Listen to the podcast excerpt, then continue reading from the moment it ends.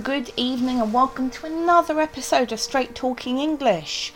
As ever, I am your host, Catherine, and I will be talking to you today about women in Macbeth, namely Lady Macbeth.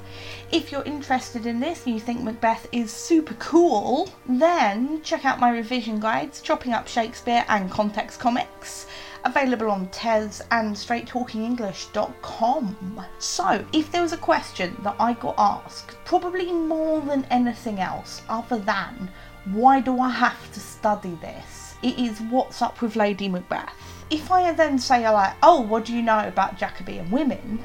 The person will pretty much say the same sort of things like women weren't expected to behave like that. And that's far too simplistic an answer. Come on, we can always go deeper when it comes to the context. So, Lady Macbeth is this fantab- fantabulously, fabulously divisive figure. She is ambitious. She is pushy. She knows what she wants. But what would an, how would an audience react to this? Like, is she normal? Is she surprising? And the answer is, well, yeah, she is unusual, but not totally alien to Jacobean understanding. So from the very start, from Act 1, Scene 5, where Lady Macbeth is introduced, we are aware that she is intelligent. The reason we know she's intelligent is because she's reading a letter. I mean, duh. But she's reading a letter from Macbeth, from her dearest partner of greatness. Would that be unusual? Well, it's a bit simple to say, like, well, people couldn't read and write back then. And kind of there is a bit of truth in that. It's reckoned that only about 5 to 10% of women overall during this period were literate. But that doesn't mean that. What was I going to say? That is weird. That's a weirdly misleading figure because for a noble woman like Lady Macbeth, it would be fairly normal to be literate. So, two of the biographies that I drew on to research this episode were of some really, really cool, very strong women who could be an inspiration for Lady Macbeth. Sarah Gristwood's biography of Arbella Stuart says that actually she was fluent in French, Italian, and classical languages. She was taught to ride out with hawk and hounds as well as to embroider, to sing, to play the lute and viol. Like, it's not unusual for Lady Macbeth to be an intelligent, single minded woman. That said, um, women wouldn't be admitted to university. The Jacobean courtier Thomas Overbury said that books are part of a man's prerogative. They're not for girls. And in fact, a contemporary lady who was Elizabeth Jocelyn when she died, she specified what a girl should be taught because she was expecting to die in childbirth, and if her daughter survived, she said, I desire her bringing up to be learning the Bible, as my sisters do good housewifery, writing, and good works. Other learning a woman needs not. So the intelligent courtier side of Lady Macbeth is not really that surprising. Another thing I get quite a lot is that she's unusual because women was expe- expected to be submissive and supportive. And overall, yeah, that was kind of the cultural expectation. But Elizabeth I, who remember has only been off the throne for three years by the time Macbeth is written, was apparently absolutely terrifying.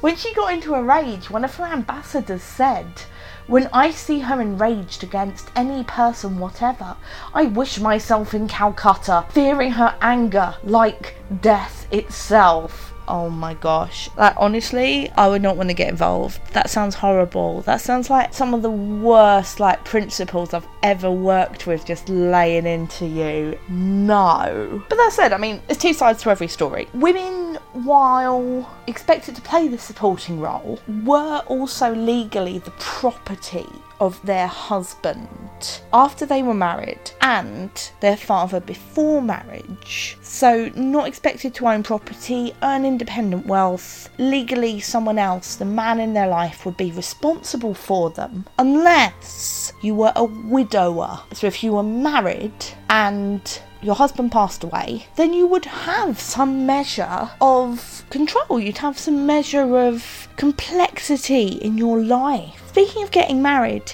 while legally you could get married at 12, most people didn't marry till much later. The average age was about 21. And our definition of engagement is a bit different. Think of it as just saying, I promise this will happen later. So if there's two families who are friends, then it'd be like, oh, when they grow up, we should sort them out to get married. Not necessarily engagement as we see it now, where it's the culmination of a relationship, it may be sexual. Nah, think of it more as a contractual agreement. So, Lady Macbeth as well as being educated, if she's used to this measure of power, she could be a widow. She's definitely noble to have married into the royal family and has grown up with this element of privilege. That in itself is controversial because James I, we kind of see at the start of his reign, was called a more misogynistic turn when it came to women in power. James himself said, Treat a wife as your own flesh, command her as a lord, cherish her as your helper, rule her as your pupil. Ye are the head, she is your body, it is your office to command and hers to obey. And don't forget, as I mentioned before, he's a bit weird.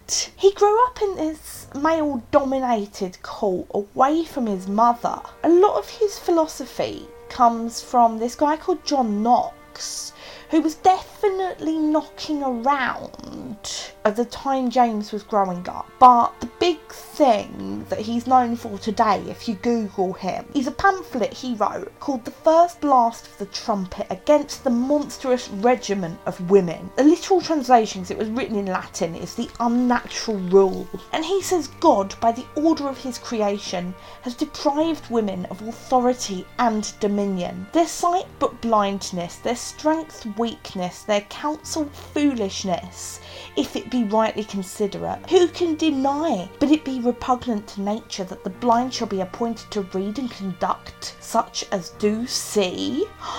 So, with Macbeth as a reflection of James's turn in thought that we can see influenced by Knox, then we've got this, we're back to this idea of Lady Macbeth's ambition as being like a harbinger of evil. She is part of this unnatural setting it comes back to chaos and order, the natural order versus the supernatural, the unnatural. Knox's ideas were listened to, and from what we can tell, James went along with quite a lot of it. Maybe that is playing into this theme of the supernatural. Thinking back to ambition as well. Women aren't violent, women aren't ambitious. But think about the lady I mentioned earlier, Arbella Stuart. So after Elizabeth I died, there was a number of people who had an equal claim through different parts of her family to being the next monarch. If it wasn't James I, it would have been this lady called Arbella Stuart. She said, I shall spit my tongue in my torturer's fate, lay the axe to the root of the tree in time, and let me lose my head. This concealed truth which torture whom you list shall never find. Dramatic, yeah, but think about false face doth hide what false heart must show. This idea of violent falseness, of rebelling against the convention of never equivocating, of always being true. Arbella was ambitious. Absolutely. She was owed a substantial birthright. She had a really good claim to the throne, and through Elizabeth I and James basically send packing her off to the country and being like, you wait there for a little bit, except it's like her whole life. She was frustrated. She could have been the queen. It would have been very, very different for the writing of Macbeth. Women are also so ambitious. And I just finished reading this book. It's called Shakespeare and the Countess by Chris Lewis about this lady called Elizabeth Russell. And the reason why I bring up Elizabeth Russell is because she was Shakespeare's worst enemy and she tried to get him shut down and kicked out. She stood up to the highest courts in the land to try and get what was owed to her as she felt through like being deprived of um, her title. I'm owed this, I'm taking this everywhere. She's definitely the inspiration for some of the women in his plays. And if you have read Twelfth Night, Malvolio is based on her son. It's half digs, half respect. She was intensely strong, and she is someone who we need to be considering as a potential role model. Think about the Unsex Me Here speech. Unsex Me Here, the one that people just giggle at whenever I say in class. Unsex Me Here. He, he, he, she said that. Another fantastically strong women, woman of the slightly earlier period than Macbeth was called Bess of Hardwick, and this vile individual called Edmund Lodge. He's described as an antiquarian, which means like historical gossip person. Called her a woman of masculine understanding, proud, furious, selfish, and unfeeling. So back to the last proper episode I did about masculinity. If manliness is strength, then femininity must be weakness. To be strong is to be masculine. So when she says unsex me here, it's another classic Lady Macbeth of inverting anything. Like, I'm wishing to give up my identity. I want to give up what you think of me to achieve what I want. It's kind of fab, isn't it? The other reference to masculinity and femininity, by the way, you might want to bring up is the witches have beards. Because obviously if you're a woman you're going to display these womanly virtues of which James I is promoting. But the witches are not displaying their virtues. They're satanic. They're evil. So they've got beards. They're outwardly masculine. It's kind of interesting isn't it? Lady Macbeth would be religious as well. Everyone is religious Church going is mandatory, and if you're what's called a recusant, you're not going to Anglican church every week, you are in big trouble. Fines later, imprisonment. She would be doing this. Anyone who was um, a bit quiet about their faith was Obviously, we have examples of women who do sort of lead a double wife, double life. Noticeably, Anne of Denmark, James I's wife, privately Catholic, took services on her own, but outwardly displayed an acceptable faith. And it's interesting because um, it was only about 20 years after Macbeth was performed that it actually became seen as a supernatural play. Before then, it's very much a political play. And the relationship between women and faith is different depends depending on whether you're Church of England or whether you're Catholic. So if you're Church of England, your husband, father, older brother, whatever, the male head of your household, is responsible for your faith. As a woman, you're supposed to take guidance from the man. So if you don't go to church, it's their fault. But there's some thing, oh gosh, I'm gonna really displaying my ignorance now, something in Catholicism that says that each person is responsible for their own faith. So women have an equal stake in the religion. And the reason I should know more about this actually is I had an ex boyfriend whose mum was in the Legion of Mary, the old super hardcore women's wing of the Catholic Church, and met the Pope. And I really should know more about that actually, considering as I was with that guy for a year, and then we broke up because he wanted me to be vegan and I really wanted a Big Mac. Like I said in the last series, you are all my therapists. But if we're talking about Macbeth as being an analogy for trees, an analogy for the tension, the hidden world of the Catholics, she's ambitious, she's taking her own responsibility. Could that be a comment on the fact that Catholic women are taking their own responsibility here? There's also examples uh, further on in the gunpowder plot about Catholic women actively hiding priests actively concealing their faith, actively going against what the quote unquote natural order is. Could this be, this was well known. Could this be something that Shakespeare's playing on with Lady Macbeth? Let's talk a bit about her love as well, because obviously the dearest partner of greatness, and I've read somewhere that they are the only happy couple in Shakespeare's canon. No other couple consistently sticks together. They don't break up, they don't have like a mission to be together. They're just content as a couple and they are a team. The ideal is not an unsanctioned Romeo and Juliet passion, but a growth into connubial affection, says Gristwood. You want to have this opposite between devotion and romantic passion. You want to have less of like a physical longing, I must be near them, and more like a deep spiritual connection. And you can argue that's what the Macbeths have. They are always somewhat on the same page. It may well be arranged by family, of course, if she's of noble birth. Indeed, uh, The Duchess of Malfi was another really popular play at the time, and the main character, the Duchess, says the misery of us that we are born great we are forced to woo because none dare woo us. Life is not gonna hand it to you if you're a rich and powerful woman. You've got to go out there and get it, which is very Beyonce, I must say.